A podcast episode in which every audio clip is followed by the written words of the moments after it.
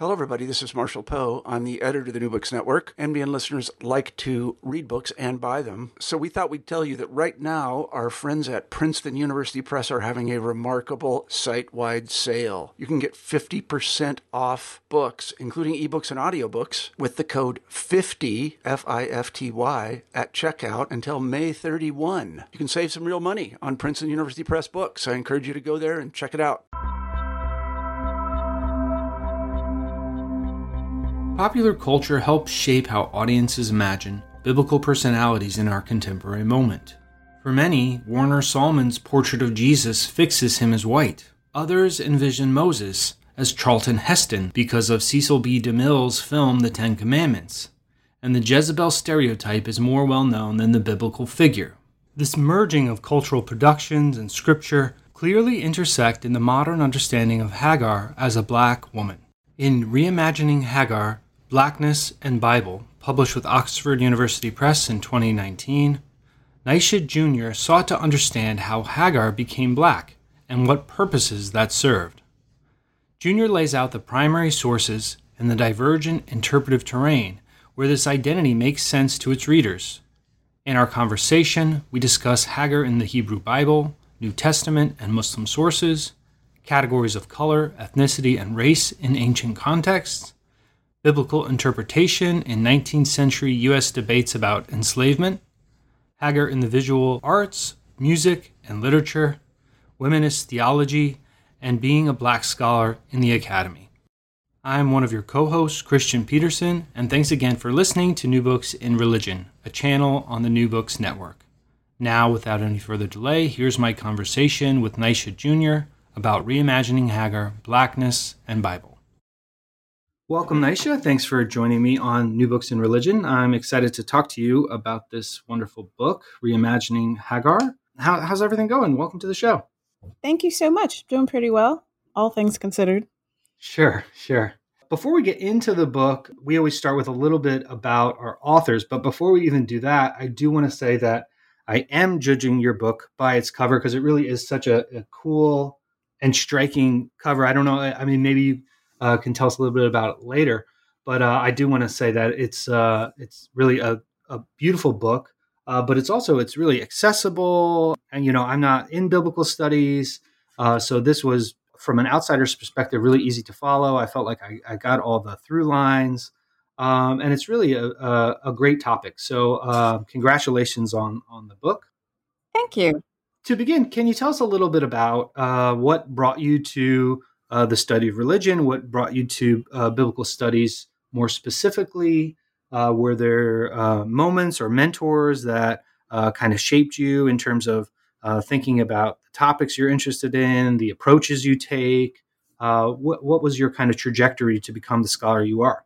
I would say I became the scholar I am largely due to my church community. I grew up in Florida on the Gulf Coast, and um, my grandmother's house was across the street from Greater Bethlehem AME Church. AME is African Methodist Episcopal Church. And um, it was just a small country church and lots of families with lots of kids. And we grew up there. They instilled in me um, they're good Christian values, uh, along with lots of Black pride. Black is beautiful, and uh, encouraged us. So I remember teaching Bible study, um, singing in the choir, lots of service, mm, and and lots of encouragement. So I think I learned about biblical texts there never thought about biblical scholarship, didn't really know what that was. My undergraduate major was international affairs. Uh, I had a whole career in public policy. And really, I'm a second career person. So it just wasn't working for me. I was bored. And one of my bosses asked, What would you do if you could do anything? And I said, Well, I guess I'd probably study religion. So, long story short, I had a quarter life crisis and uh, ditched everything and started my MDiv at Pacific School of Religion. And Jeffrey Kuan was my first Hebrew Bible professor. He became my advisor and uh, started me on the path. So then I did my PhD at Princeton Seminary, and the rest is history. This is your second book. I'm wondering if you could tell us a little bit about uh, how this project began to emerge. You talk a, a, little bit, I think, in the, I forget if it was an intro or even before that, but how did this project start for you? And then how does it relate to your other scholarship? Sure. So, yes, this is my second book, Reimagining Hagar, Blackness, and Bible. And it started because of my students. And I do discuss this in the book. I was teaching at Howard University at the School of Divinity. And one of the things that I do frequently is show students lots of images of biblical characters, and we talk about how that fits or doesn't fit with what they had in their imaginations. And for some reason, we were on Genesis, um, lots of slides on Abraham. And when we talked about Hagar, they were really insistent that Hagar was, of course, a Black woman. And it just started me thinking about that because frequently, when we think about biblical characters due to Western European art, we often think of them as European or at least as pale. Um, so, how could it be that they had such a, a strong reaction to this particular figure?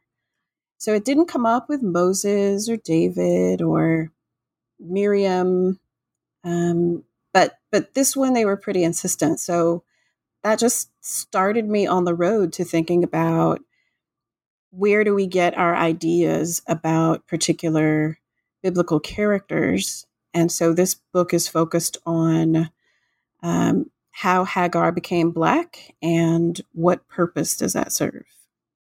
And so, you know, your first book is on the idea of, of womanist theology. Can you tell us a little bit about, in terms of the first book to the second book? I'm wondering if there's any kind of threads uh, you want to set up? Yes. So the first book is an introduction to womanist biblical interpretation. One of the things I talk about in the book is how frequently people lump together work that is womanist theology, womanist ethics, womanist homiletics, womanist biblical studies, um, that people think of it usually as all being part of the same bucket. So I would say it's it's looking at womanist approaches in a variety of fields, but specifically trying to get at womanist approaches in biblical studies. For me, the connection between book one and book two is the same question about I wonder how we got here. So, in the first book, I talk about in interviews and conversations, frequently people would assume that I was a womanist. And I would say, Why would you think that? And they would usually stammer and not say anything in response because what they were going to say is, Well, I thought all you Black women had some kind of conference and sent out a memo saying that all Black women were womanists now. So I thought I was being clever by assuming that you were, and now maybe I don't know what I'm talking about. So the the first book came about because honestly, I realized that there was there was a lot of confusion about womanism and specifically about what that might look like in biblical studies. So I think the the through line there is really curiosity um, and trying to understand where are people getting these ideas from and how does that show up in biblical studies? Yeah it's great and um, the way you explain it now really made me think about uh, in both books it's really this kind of genealogy uh, uh the way you phrase it right? How do we get here so uh, in this book, of course, you you you start from the beginning, so to speak, in terms of thinking about uh, primary sources and um, kind of the scriptural context in in an ancient context. Can you talk a little bit about how categories of, of color, ethnicity, race operate in the ancient context in which uh, these scriptures were were formed? What purposes did those kind of classifications serve their authors? And then uh, what do biblical texts say about blackness in general before we get to Hagar in particular? Great question. There's so much here. And this is this is one of the difficulties I had with this book is that everything led to lots of other material. So yeah. In the book, I tried really, really hard just to focus on Hagar because mm-hmm. I didn't, the book wasn't supposed to be blackness and Bible it really was supposed to be just about Hagar and and engaging those issues. But um, the way I usually explain it is that ancient people certainly had understandings of difference, and so they understood that there were people who were different, um, and those differences ran along lots of different lines that we might still recognize today. So they understood that some people spoke a different language. Um, some people worshiped different gods, had different food culture or food taboos. So things that they ate or didn't eat, eat uh, and the preparation of their food.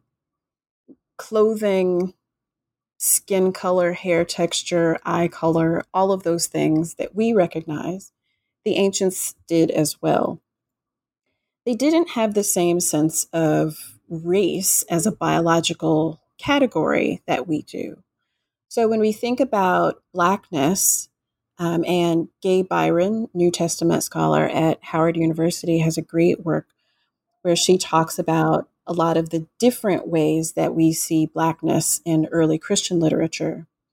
But one of the things that's um, that makes this all very muddled is that blackness can be something that's just about skin color. It can also be used metaphorically, it can be used geographically. So, frequently, when people are talking about blackness, you have to stop and understand how they're using it in a particular context. So, my argument is not that Hagar was black. So, in the text, she's an Egyptian woman, which is her uh, difference from Sarah and Abraham. But I'm not saying that she was or that we know what she looked like um, or had any sense of how physically she may have been different than uh, those others who were part of their household.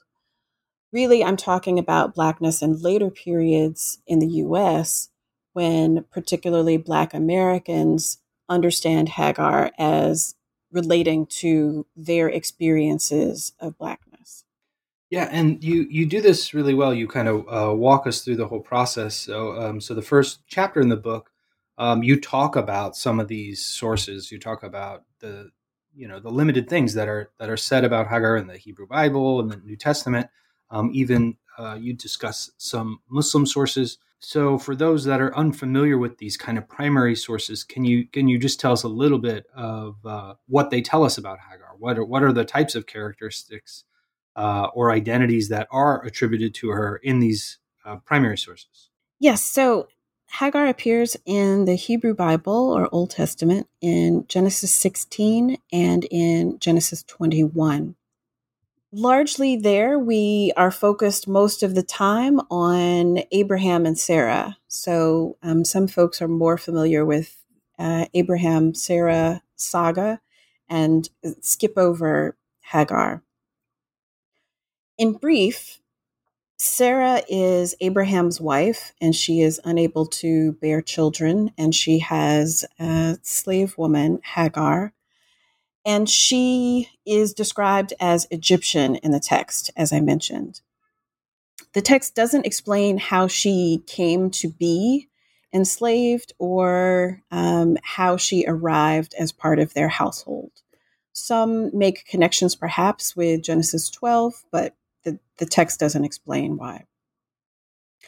So in the text, Sarah comes up with a scheme because she's unable to have children and suggests that Hagar serve as a surrogate. And so she gives Hagar to Abram. I should say um, in Genesis 16, it's Sarai and Abram, and their names are changed later, and then it's Sarah and Abraham. But just to hmm. make it easy, I'll say Sarah and Abraham.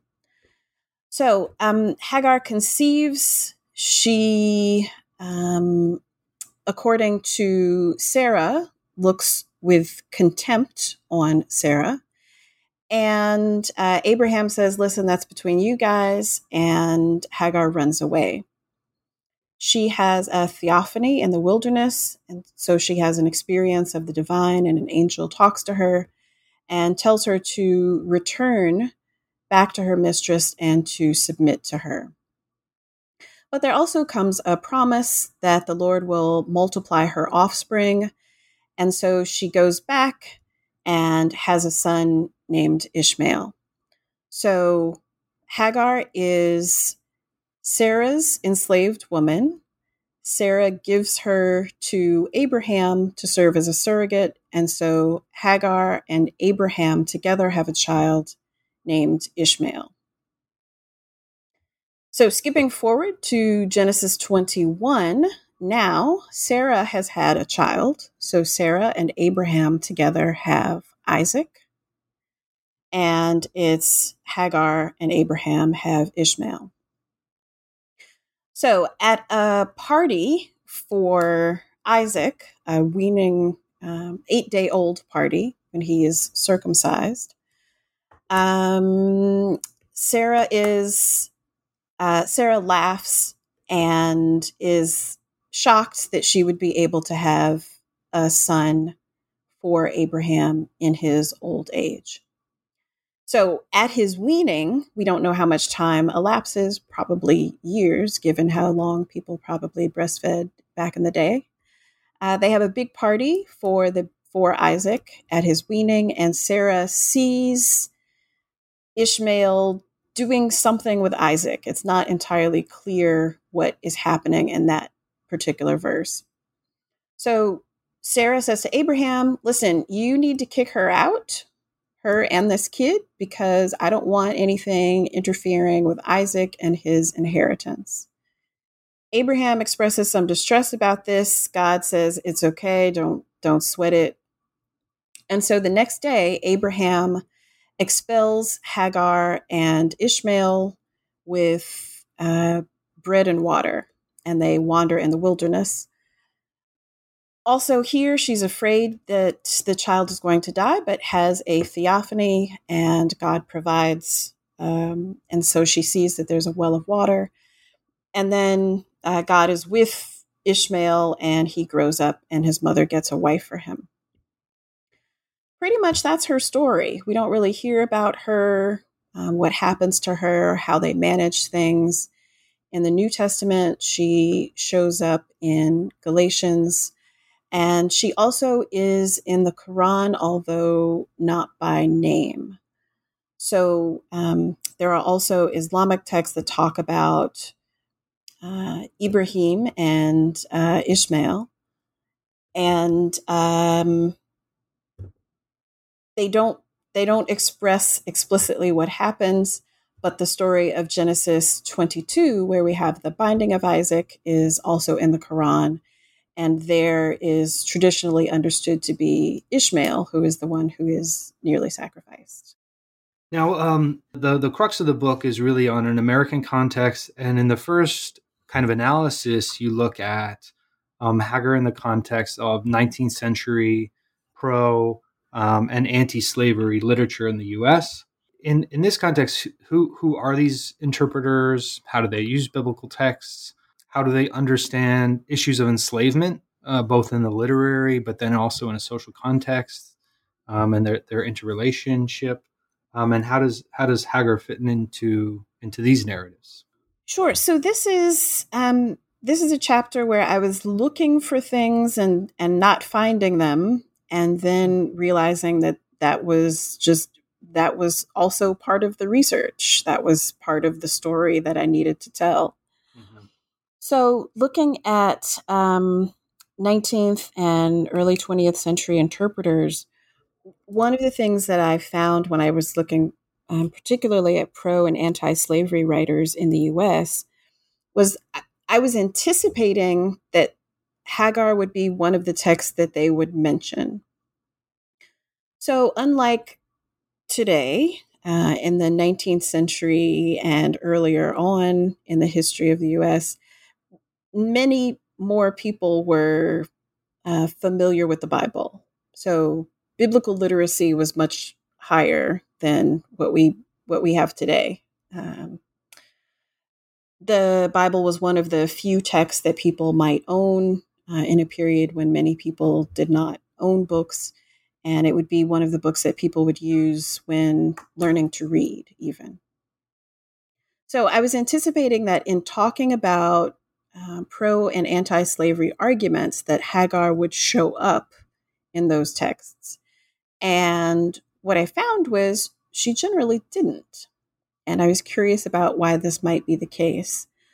So, long story short, Hagar is, as I mentioned, discussed as Egyptian, and that's clear in Genesis 16. And what I realize is that these interpreters did not understand Egypt as we might today.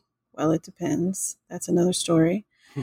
Um, it did not understand Egypt to be part of Africa. So, in in thinking of her as Egyptian, they were not necessarily thinking of her as some might say Black African. So we see this even today when um, some folks will talk about sub Saharan Africa or the Middle East and Northern Africa um, and trying to uh, geographically bound off some areas and some peoples from others. So in these texts, they they engage biblical texts in lots of different ways in talking about enslavement.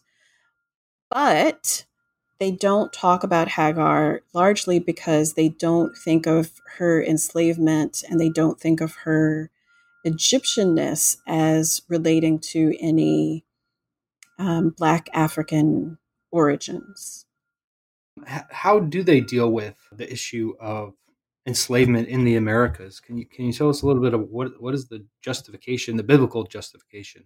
Sure. So it, they they use text in uh, lots of creative ways. In some senses, um, the argument is if Father Abraham could enslave people, certainly we can. Um, the biblical text doesn't seem to have any problems with enslavement um, seems to assume a society in which some people are enslaved. So what's the problem? If it's if it's good enough for Father Abraham, it's good enough for us. Um, others, on the other side, think that this type of enslavement is a different kind.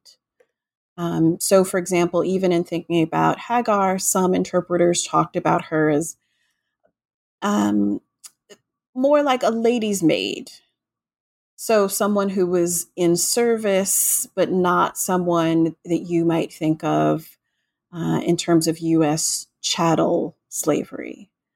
So, the thinking was if this is someone that Sarah is choosing to serve as a surrogate, certainly she didn't just wander out in the fields and pick any old body.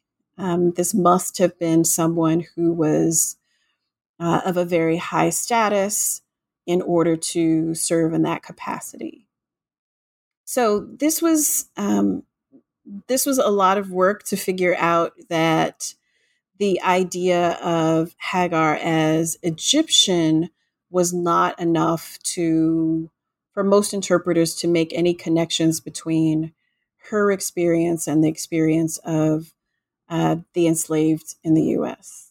So, where we do start to see the emergence of Hagar as a black woman, which comes up in the chapter you call Aunt Hagar, and it's primarily uh, through cultural production rather than than some sort of specific uh, biblical uh, interpretation. So you give us lots of examples here. So, but maybe you can just walk us through through some of them um, where we find Hagar in you, you look at the visual arts, you look at music, you look at literature. So, what are some of these examples? And then, uh, can you tell us a little bit about the relationship between uh, what we might think of as a, a, a biblical Hagar and then this cultural production? Sure. So, in this chapter, I talk a lot about the work of Dolores Williams, a womanist theologian. She um, was at Union Theological Seminary and in her book, Sisters in the Wilderness, um, she deals with the figure of Hagar and connects her to the experiences of African American women. And so I start from that particular point and then talk about depictions of Hagar as a Black woman in art, in music, and in literature. So Hagar does become a popular um, figure.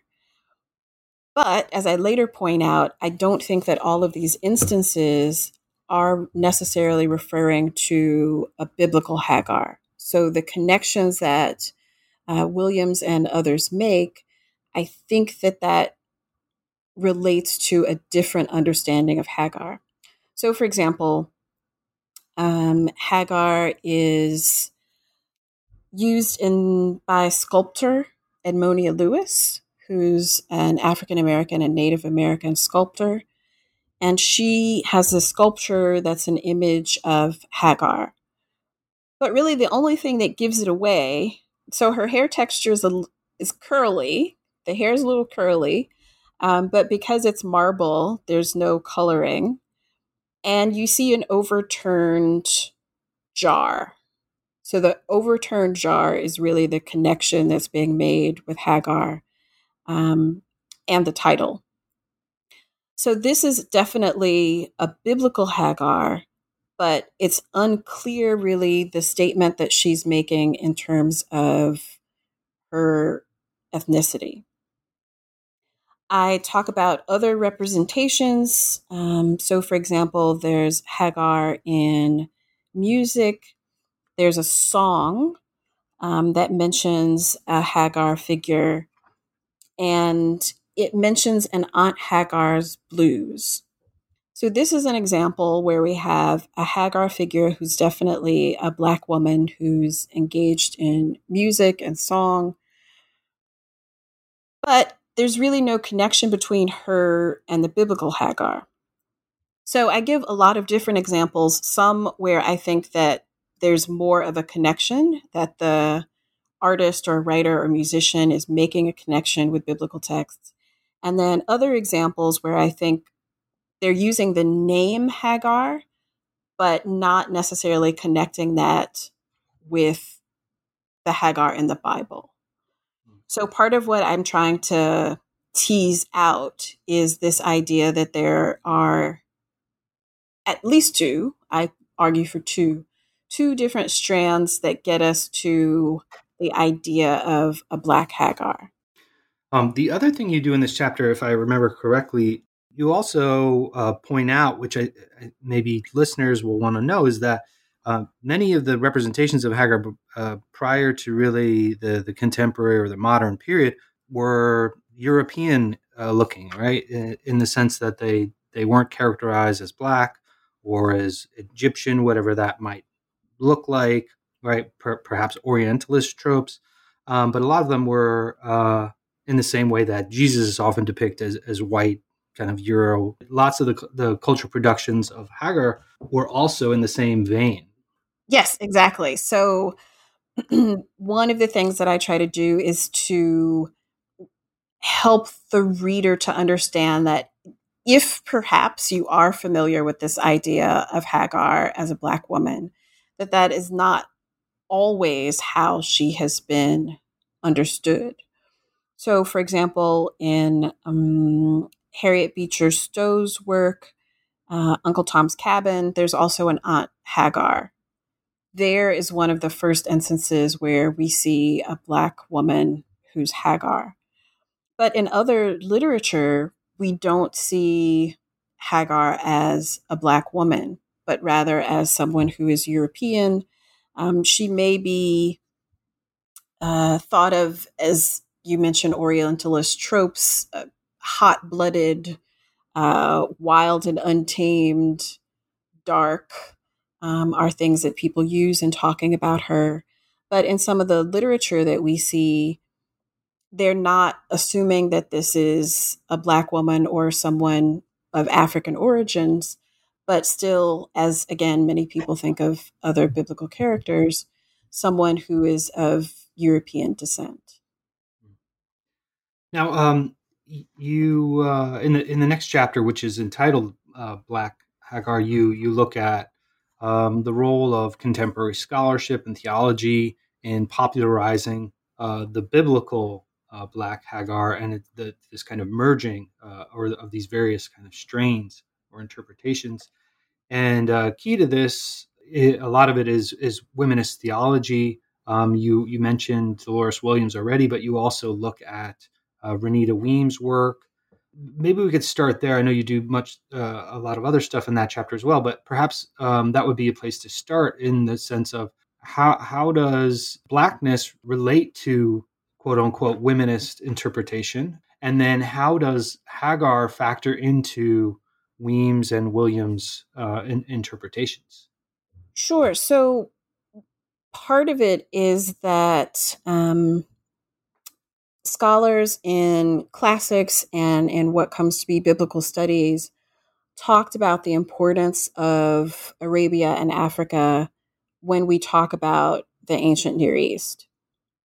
And so some of that scholarship was, again, the idea was not to identify these are Black people, but rather to say you have to pay attention to this larger context and you can't act as if Africa does not exist when we are talking about um, the ancient Near East. So some of these scholars um, were working through this kind of thing, and Hagar is one of the figures that they pointed to in noting that this is an Egyptian woman. So the way this all comes together is uh, there's an Aunt Hagar figure that is part of African American um, literature, culture. There's also this idea of a biblical Hagar as a Black woman, and the two, I think, become fused together into one Black Hagar. So, one of the places that we see this, uh, Renita Weems is a biblical scholar, and her book Just a Sister Away, a womanist vision of women's relationships in the Bible, she takes up this idea of Hagar and looks at her and Sarah. And in looking at this figure, you see the issue of enslavement and relationships between Black and white women. And so that's one of the ways that people start to link this idea of Hagar as a Black woman. So, if these interpreters are uh, establishing this kind of connection between uh, the kind of cultural tradition of Hagar and they're connecting it to the, the biblical figure, what what problems are inherent in that? Is there a problem with kind of connecting the uh, these two traditions into a sing- singular figure of Hagar? Yes, I think so. So um, I think that there are concerns uh, when people make this kind of appropriation of Hagar as a Black woman. Um, one of the things that's important to note is that it it was a different type of enslavement. Whatever was going on in the ancient world is not what we experienced in the US. They're different forms. Also, notice that there are very big differences between the experience of Black women in the US and the experiences of Hagar. So, even though there are writers that make these connections, part of what I talk about in this chapter on Black Hagar is that if you read very closely, it starts to break down. So, for example, um, nowhere does the text say that Hagar wanted children There are many other women in the Bible who want children, pray for children, beg for children, uh, negotiate to try to get children. It doesn't say that Hagar wanted a child. Um, this would be also important to notice that the in her theophany in Genesis 16, the angel tells her to return. So the angel tells her to return and submit to her mistress. Previously in the text, it explained that Sarah was abusing Hagar. It doesn't specify whether it was physical, verbal, psychological, or otherwise. But this is a text where the divine tells her, an enslaved woman, to return back to her situation. So, how we might think about that as not liberative, but dangerous. Um, some make the argument that in Genesis 21, we have a situation in which Hagar is like a Black woman single mother. But the context is very different. She's not getting a divorce from Abraham, she's being expelled into the wilderness with the equivalent of basically, you know, a sandwich and a bottle of water. So this is not a, um, a U.S. context where we are talking about rights, where we are talking about legal systems. Um, so to be outside of the household, outside of the paterfamilias, into the wilderness means she's basically uh, being given a death sentence. So, one of the things that I try to raise is this concern about too easily making these connections.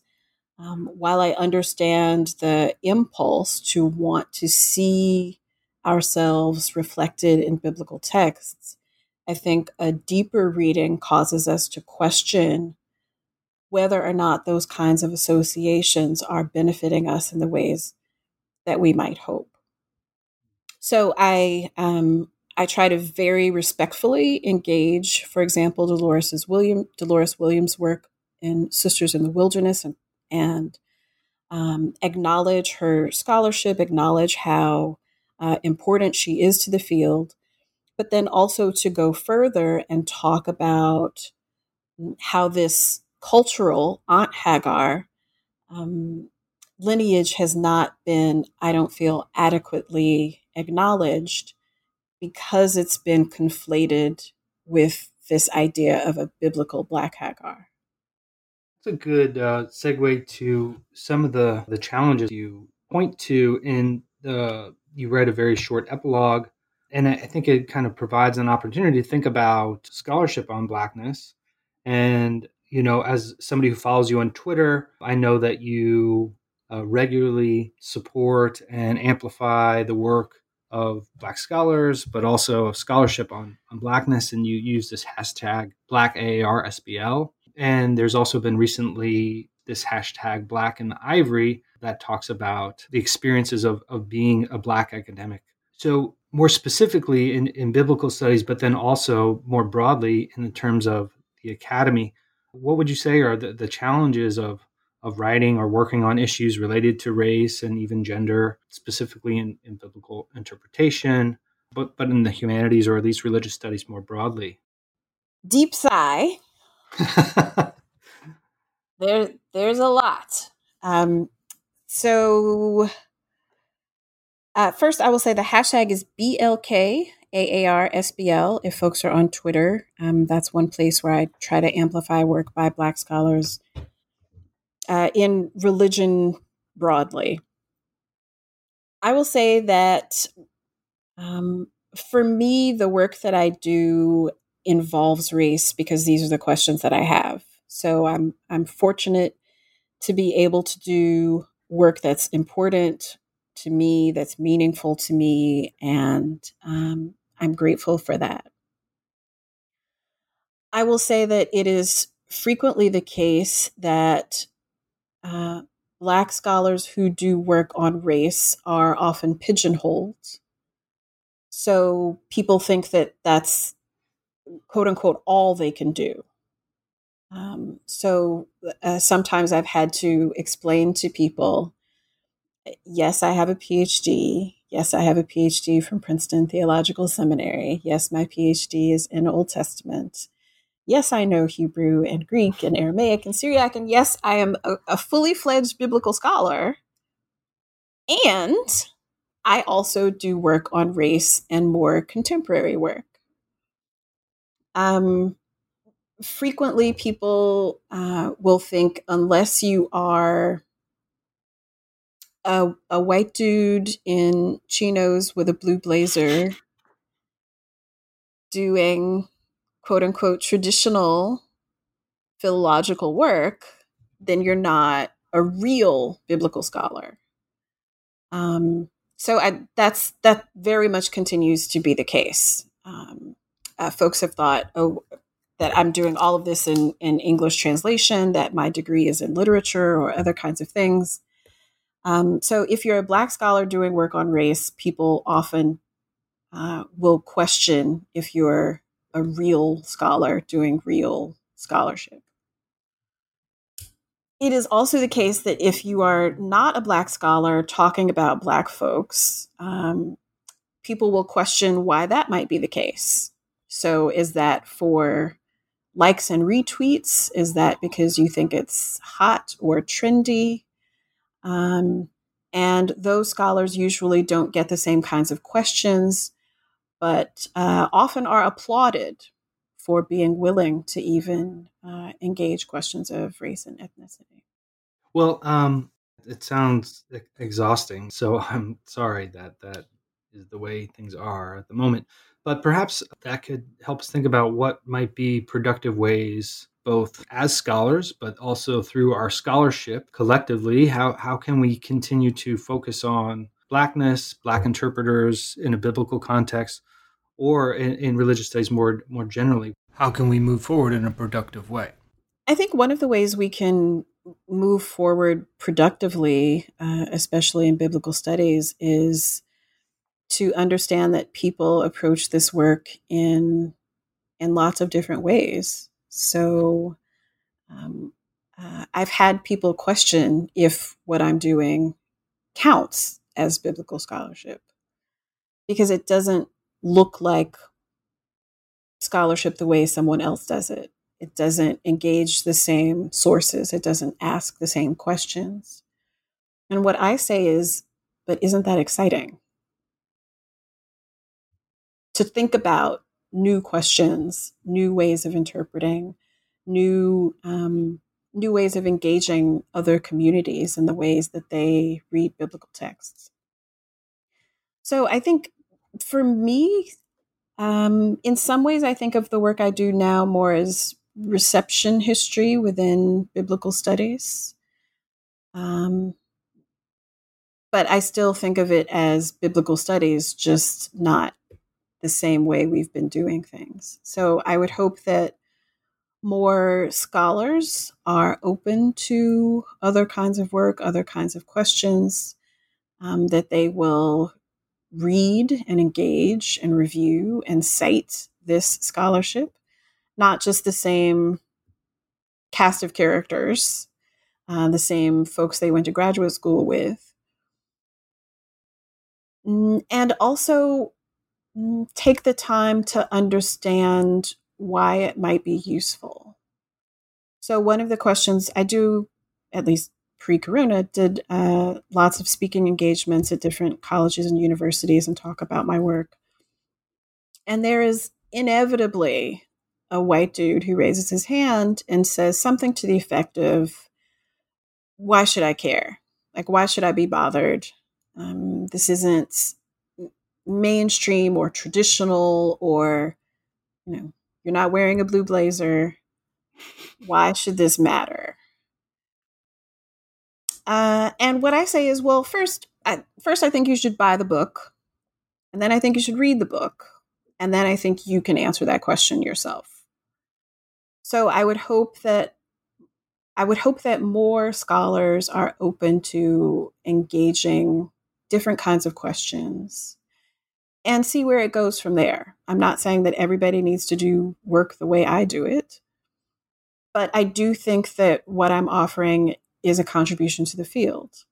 And so all I'm asking is for other scholars to take the time to, again, uh, buy, read, engage, cite, review, um, discuss, and and let's see, let's see if there's something here that that might be important, that might be helpful, um, that might be a different way of of engaging these texts.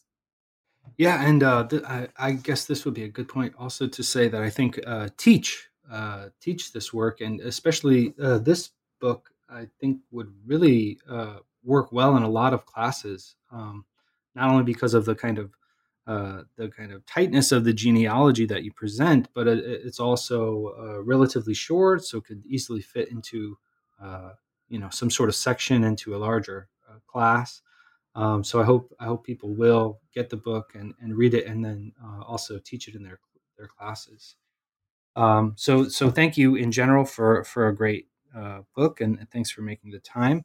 Um, before I let you go, I'm hoping you could tell us a little bit about uh, things you have uh, in terms of your scholarship happening now. I know you have another book out. Tell us about that, uh, but also some of the things that perhaps are a little further afield. What we what we can uh, keep our fingers crossed and, and hope for.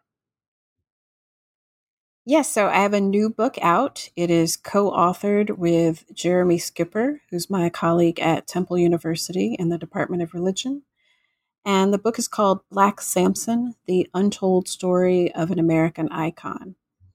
So in Black Samson, we talk about how the figure of Samson is used in the US and how Samson is part of different understandings of strategies of engaging questions of race.